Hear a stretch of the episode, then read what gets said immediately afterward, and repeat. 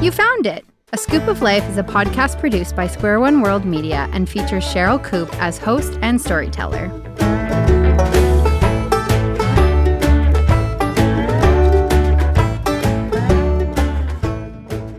Welcome, welcome, welcome to the podcast called A Skoop of Life. My name is Sherryl Koop, and I'm thankful that you have taken time to listen. This podcast is a mix of one of my personal stories, sometimes a funny one and sometimes a more serious one, together with music from Canadian musicians, and then concludes with a brief spiritual insight. I hope that as you listen, you not only enjoy it, but sense God's deep love for you and how your story can intersect with His. And now, enjoy the show.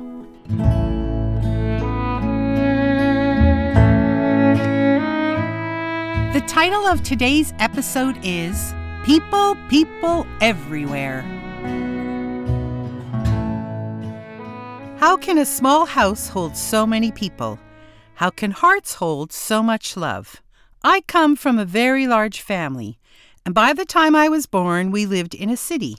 There were 10 children, two boys, eight girls, and our parents, for a grand total of 12 people. We lived in a suburb where we learned to share the space in our home, which was a modest 1,100 square foot bungalow. When I say shared, I mean shared.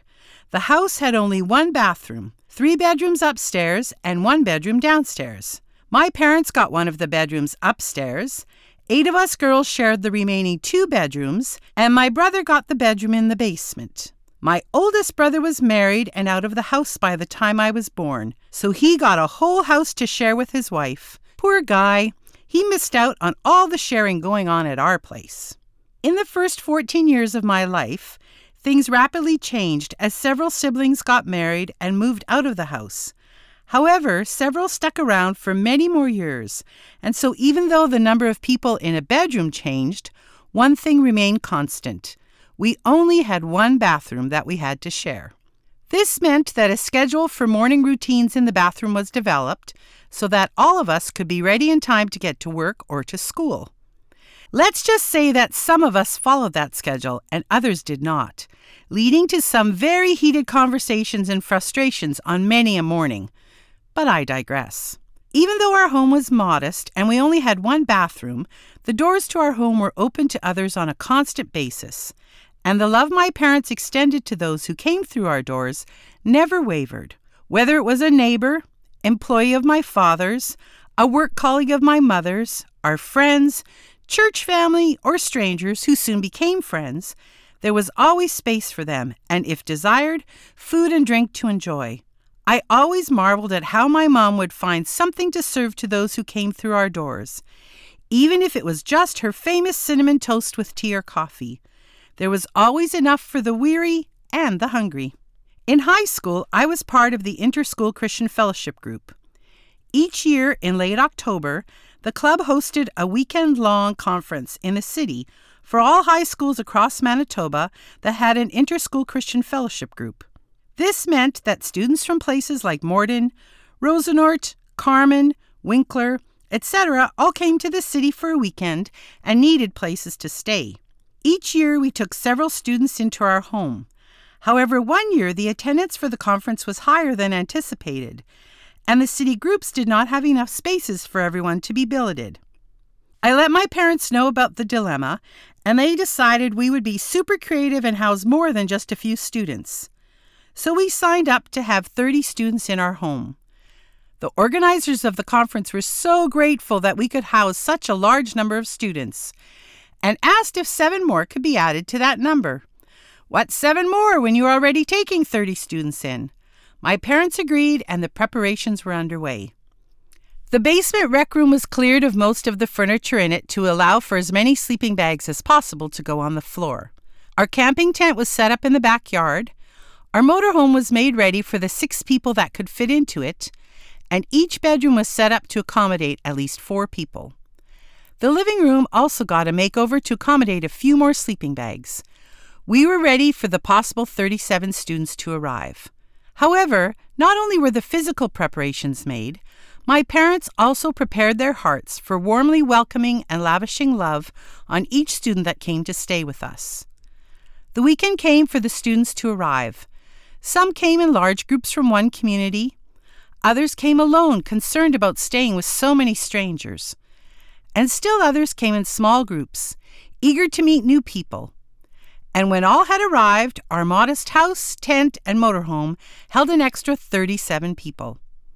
Mom made sure they got her famous cinnamon toast for a night snack, and Dad made sure everyone was warm and comfortable in their accommodations. The house was loud, little sleep was had, but when all was said and done, we had fun, new friends were made, and attendance to a meaningful conference was possible due to the loving hospitality of my parents. As a part of the ministry I am part of with Square One World Media, I spend a lot of time traveling and either speaking or preaching in different churches and communities.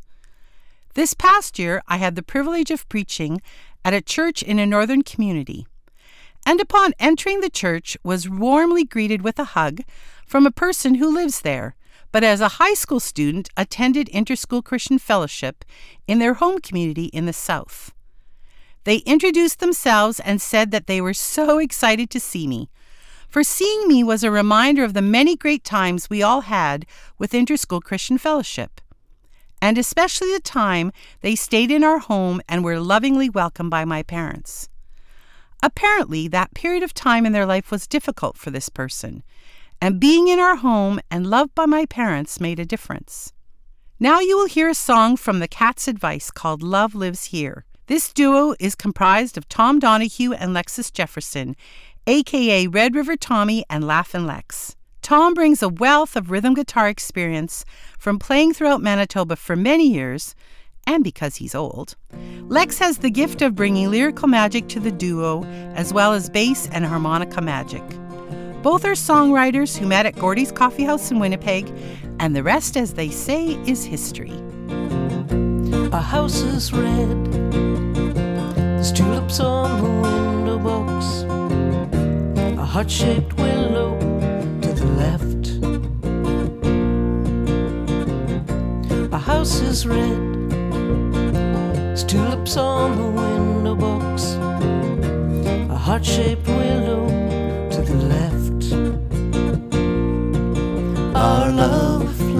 lives here, our love lives here, love lives here in our house. Our love lives here, our love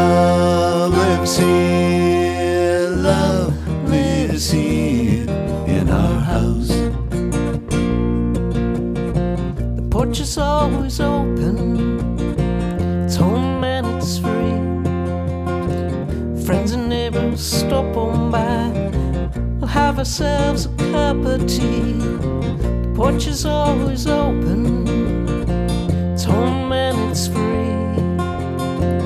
Friends and family stop on by, we'll have a glass of wine You see that Our love lives here. Our love lives here.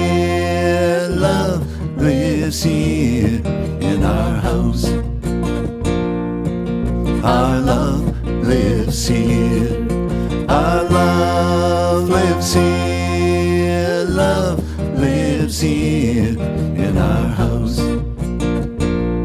There's this big clock on the front porch wall just marks time tick tock, that's all. We paid no mind cause we got love.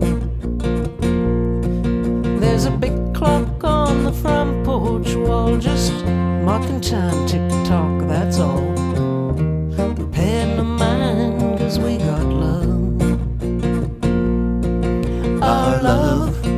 Lives here. Our love lives here. Love lives here in our house.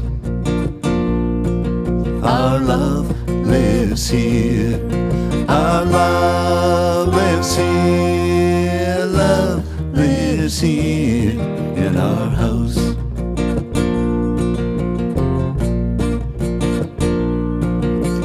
Story started long ago 1908 or so I'm told. The little house was built with pride. The little house was built with love. The story started long ago. 1908 or so I'm told.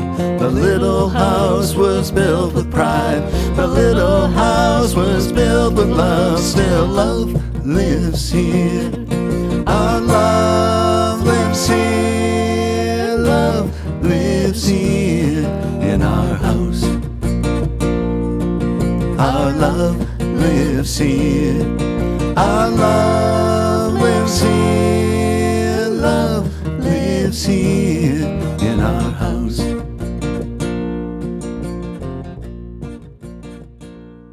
How do you tell people around the world about Jesus? Coming from a nursing background where she always related to people one on one, Irene Marsh loves the way radio reaches so many people at once, particularly those she would never meet with conventional nursing. Those who have nowhere to go, those who don't have the courage to come to a clinic, they can always listen to the radio. To help us spread the gospel, visit squareoneworldmedia.com.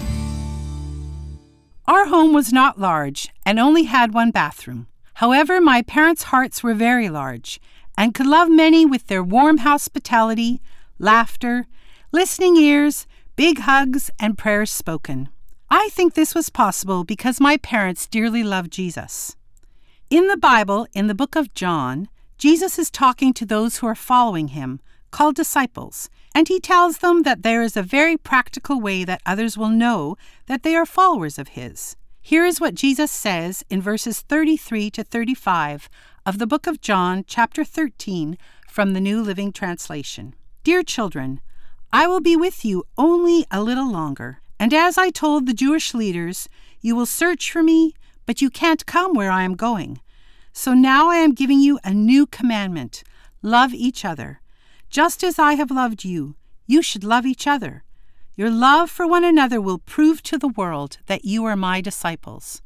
In the Bible, in the book of Romans 12, verses 6 to 10 from the New Living Translation, the writer of this book is encouraging those who follow Jesus Christ to recognize that they have been given gifts and it is important to use them. The encouragement is given to all followers, not just a select few. Here, then, are how these encouragements have been written. In His grace, God has given us different gifts for doing certain things well. So if God has given you the ability to prophesy, speak out with as much faith as God has given you. If your gift is serving others, serve them well. If you are a teacher, teach well. If your gift is to encourage others, be encouraging. If it is giving, give generously. If God has given you leadership ability, take the responsibility seriously. And if you have a gift for showing kindness to others, do it gladly. Don't just pretend to love others, really love them. Hate what is wrong, hold tightly to what is good. Love each other with genuine affection, and take delight in honoring each other. Finally, in the Bible, in the book of 1 Thessalonians chapter 4, verses 9 and 10, Paul is writing to the followers of Jesus in Thessalonica and reminding them that loving one another is paramount when following Jesus. Here are his words as recorded in the New Living Translation. But we don't need to write to you about the importance of loving each other, for God Himself has taught you to love one another. Indeed, you already show your love for all the believers throughout Macedonia. Even so, dear brothers and sisters, we urge you to love them even more. When we look at our lives, is there a place where perhaps we could be more open to others that may need us? Is it through our extra beds, our kitchen table, the extra room or seats in our SUV, or that one and only bathroom we have? You never know. However, sharing 1,100 square feet with 37 other people was one great decision made by my parents, even if we only had one bathroom.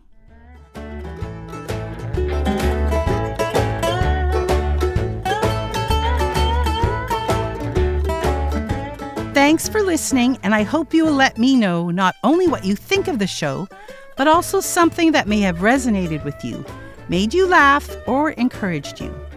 You can contact me via the website www.askoopoflife.com or on Facebook or Instagram under A Skoop of Life.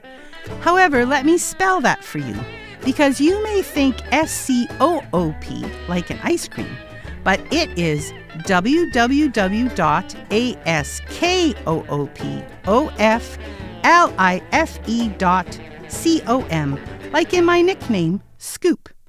I would love to hear from you. My team here at Square One World Media and I enjoyed producing this episode, and I hope you will come back and listen to more episodes as they are loaded on www.askoopoflife.com.